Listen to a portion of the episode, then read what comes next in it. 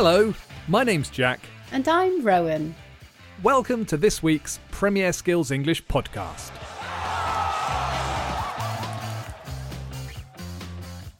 In the Premier Skills English podcast, we talk about football and help you with your English. We talk about all sorts of things, really. I mean, last week you and Rich were pretending to be pirates. That's true.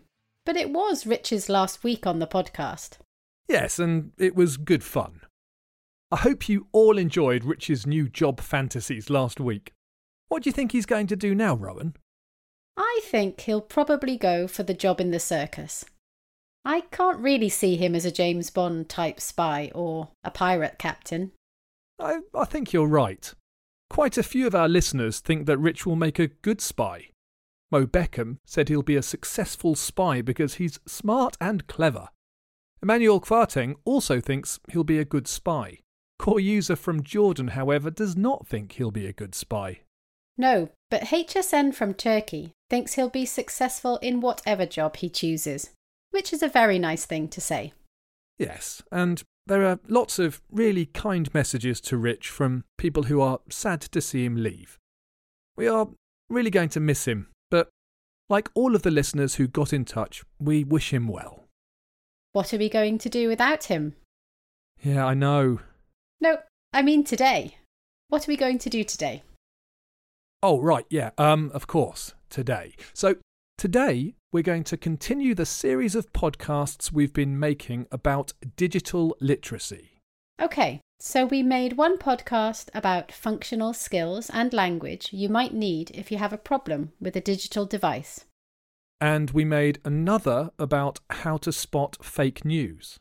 Yes, in that podcast, we were trying to help Rich to stop being so gullible. That was just a performance for the podcast, you know. Spotting fake news is a really important skill. There's so much information online these days. If you don't know how to evaluate it to see if you can trust it, then you might get hurt. Well, maybe.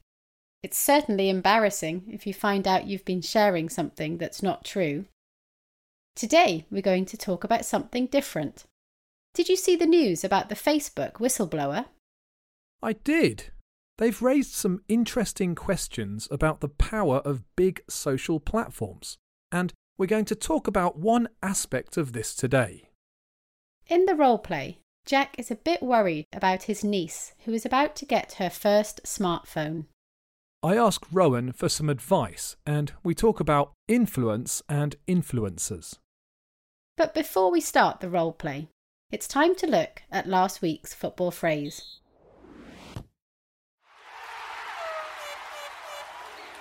Every week, we challenge you, our listeners, to work out our football phrase. We explain a word or phrase, and you have to guess what it is. If you can work it out, write the word or phrase in the comments section. We're going to give you one more chance to guess now, and then we'll tell you the answer. Last week's football phrase was This phrase describes a player who's not bound by a contract and so can join any team at any time. Clubs often sign on short term deals outside of the transfer window. I thought that this one was quite difficult, but lots of you got it right. Well done to Emmanuel from France, who was the first with the correct answer. And congratulations to Mehmet Sisman, HSN, and Mo Beckham from Turkey, Hayato from Japan, Arthur Sandman from Brazil, Nebuweya Chizoba from Nigeria, Bagas from Indonesia, W. Santa from Argentina, Tomasi from Hong Kong, Abdulrahman from Egypt, Manuel Kwarteng from Ghana, and Mario Martinez and Gerardo94 from Cuba. The correct answer to last week's football phrase was free agent. We'll have a new football phrase for you to guess at the end of the podcast.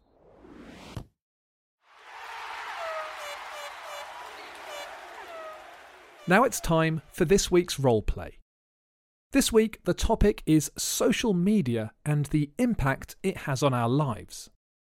While you listen to the role play, we want you to try to answer a question. The question is Who is more worried about the effects of social media, me or Jack? Hi, Jack. How are you doing? Rowan! Hi, I'm good, thanks. Actually, I'm really glad you're here. I need your advice. Of course. What's the problem? Okay, um, you know I have a niece. Yeah. You see, my sister's asked me for some advice, and I, I don't know what to tell her. My niece is turning 13 this year, and so my sister is getting her a phone. A smartphone. Yes, exactly. What do you mean exactly? You know, uh, teenage girls and social media. My sister wants to know what I think, and with all the stories in the news about how these things can be a dangerous influence for teenagers, I don't know what to tell my sister. Yes, it's a difficult question for a parent or an uncle. So, what do you think? I think it's like everything in life. It can be good and it can be bad. It depends on how you use it. But we never had this problem when we were growing up. There was no such thing as influencers when we were kids. No, but you must have had role models. They were similar, weren't they? I suppose. In fact, it's better these days. You can follow your heroes and role models directly. Did you know that Cristiano Ronaldo has over 450 million followers? Who do you follow? I follow Arsenal's official channels and the Premier League, and some vlogs and blogs about music and photography. And I bet you get lots of great information from these vloggers and blogs. I know. I think that Facebook and Google's algorithms work well for me. I also get loads of content from Reddit. I really like that you can subscribe to and unsubscribe from different topics and subreddits. Yeah, you need to be active and understand how it all works. But I don't understand. I mean, I was reading an article about influencers on Instagram and I hadn't heard of any of them. I'm still not sure how some of them make money. I took a look at some of the pictures they share and it's uh it's really not for me. As you say, you have to find the right people and topics to follow and subscribe to, and then you'll find content that interests you. So, there's your answer. You should tell your sister to help your niece to subscribe to topics that she's interested in and to make sure she follows people who are going to be positive role models. I think that's good advice. Thanks, Rowan. Before the role play, we asked you a question. The question was Who's more worried about social media, me or Rowan?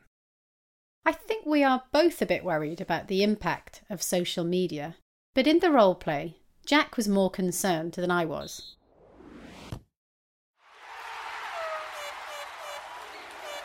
So, this podcast is a bit different. We do want to focus on language, as always, but we also want to focus on some of the problems of social media. These are new problems that have grown out of the way the internet works and are an important part of digital literacy. We're talking about influence today, and there are three sorts of influence that can be positive and negative, and we'll try to explain the vocabulary that we used in the podcast as we go along. But first, we should make sure everyone knows what the word influence means. Yes, of course. Influence is a noun and a verb. The verb to influence means to change or affect what someone or something does. It's used a lot to talk about what changes or affects children as they grow up. You can talk about the people that influenced you when you were growing up. These are the people that helped you when you had to decide what to study or what you wanted to do as a job, for example. The noun form influence is used to talk about the same thing. You can say that something is a good or bad influence on someone, and in the past, you can say that a person had a strong influence on you. My grandmother had a very strong influence on me when I was growing up. The first sort of influence that we want to talk about are role models. A role model is a person that you admire, somebody that you copy, that you try to be like. On social media, some people are a bit like professional role models. They're called influencers, and they use their popularity to persuade people or to influence people to buy things. Who were your role models when you were a kid, Jack? Um, when I was little, I think my role models were Michael Jackson and Crocodile Dundee. I'm not sure they were a very good influence. No, but when I was a kid, they were they were really remote. You couldn't interact with them like you can today. I think this is a good thing. My nephew is a massive fan of Cristiano Ronaldo. I think he's a really good role model in lots of ways. He follows him on social media. To follow is an interesting verb. It used to mean to walk or travel behind someone and go wherever they go. It still means that. You can still follow your friends on a walk in the woods, but it's more commonly used online. To follow someone online, you have to click on a button on their social media page. If you do this, you'll get updates and content from that person whenever they post something online. As well as following individuals, you can follow organisations. I said in the roleplay that I follow Arsenal's official channels.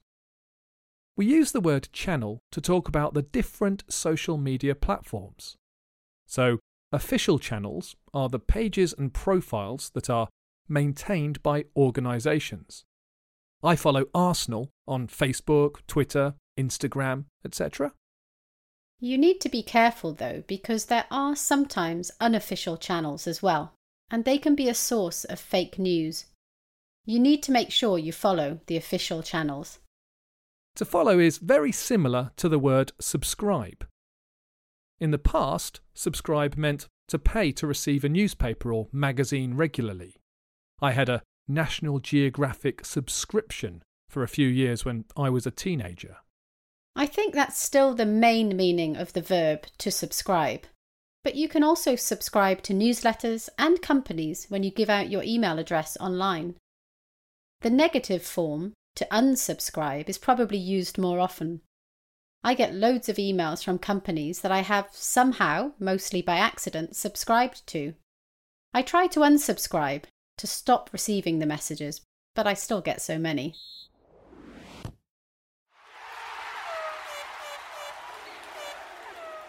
The second sort of influence we want to talk about are Google and Facebook's algorithms. The word algorithm is quite complicated. It means the set of rules that you can put into a computer to solve a problem. But more commonly than that, it means the way that Facebook and Google and lots of other online companies decide what content to show you. When you search for something on Google, the search engine does more than just look for the words that you've searched for. There's a set of rules that include where you live and all sorts of other information that Google has stored about you to filter and present what Google hopes is the best information for you. Facebook and Twitter work in the same way. When you open these websites, you see news on your feed this is selected for you based on the algorithm and the information these websites store about you. So if you follow someone online, you'll start to see stories from them and also from people that are similar. So if you follow Cristiano Ronaldo, you may also see stories about other Manchester United players. I think some social media websites are watching everything you do online, and so you have to be careful what you search for or your news feed might end up full of adverts for stuff you don't like. Can you think of any consequences of this sort of influence? This is a big topic that's going to be in the news for a long time.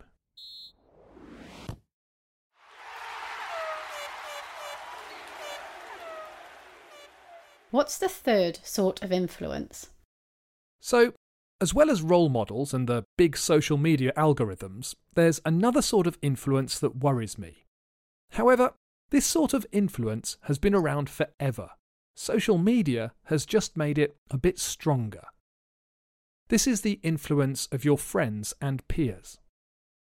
When I was growing up, teachers would warn us about the dangers of peer pressure. Your peers are the people that are the same age as you. So, this normally means your classmates and school friends. When people around you are doing something, then you might feel pressure to do the same thing. I think that social media makes this worse because when you share things online, your friends can click on the like button, and that makes people happy. It's nice to be liked and to have people support you online. But this can add to the pressure to do things or to try to be like other people online. There has been some research that suggests that some teenagers are made unhappy because they're trying harder to fit in and get likes. Yeah, and kids can be hard on each other. Some kids were picked on when I was at school, and I hate to think what sort of abuse they might have received online. You have to be careful who you connect with online.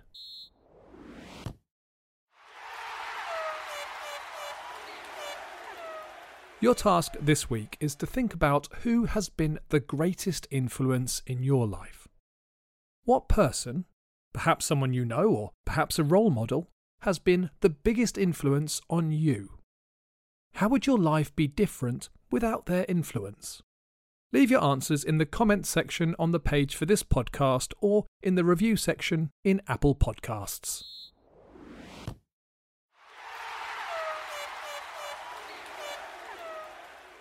Okay, our football phrase.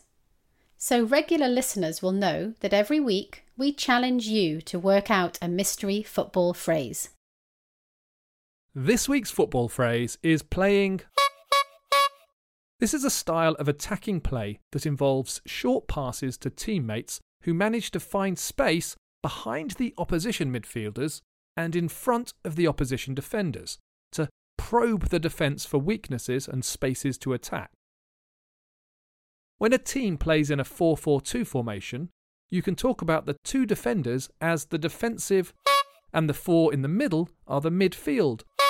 Palace attacked Leicester by playing with short five yard passes to try to find a way through to goal. If you know the answer to the football phrase, leave a comment on the page for this podcast on the Premier Skills English website. If you have a football phrase that you'd like us to use in the podcast, just get in touch and let us know. Before we finish, we just wanted to say that we hope you found this podcast and the vocabulary useful, and we hope all of you stay fit and healthy. Bye for now and enjoy your football.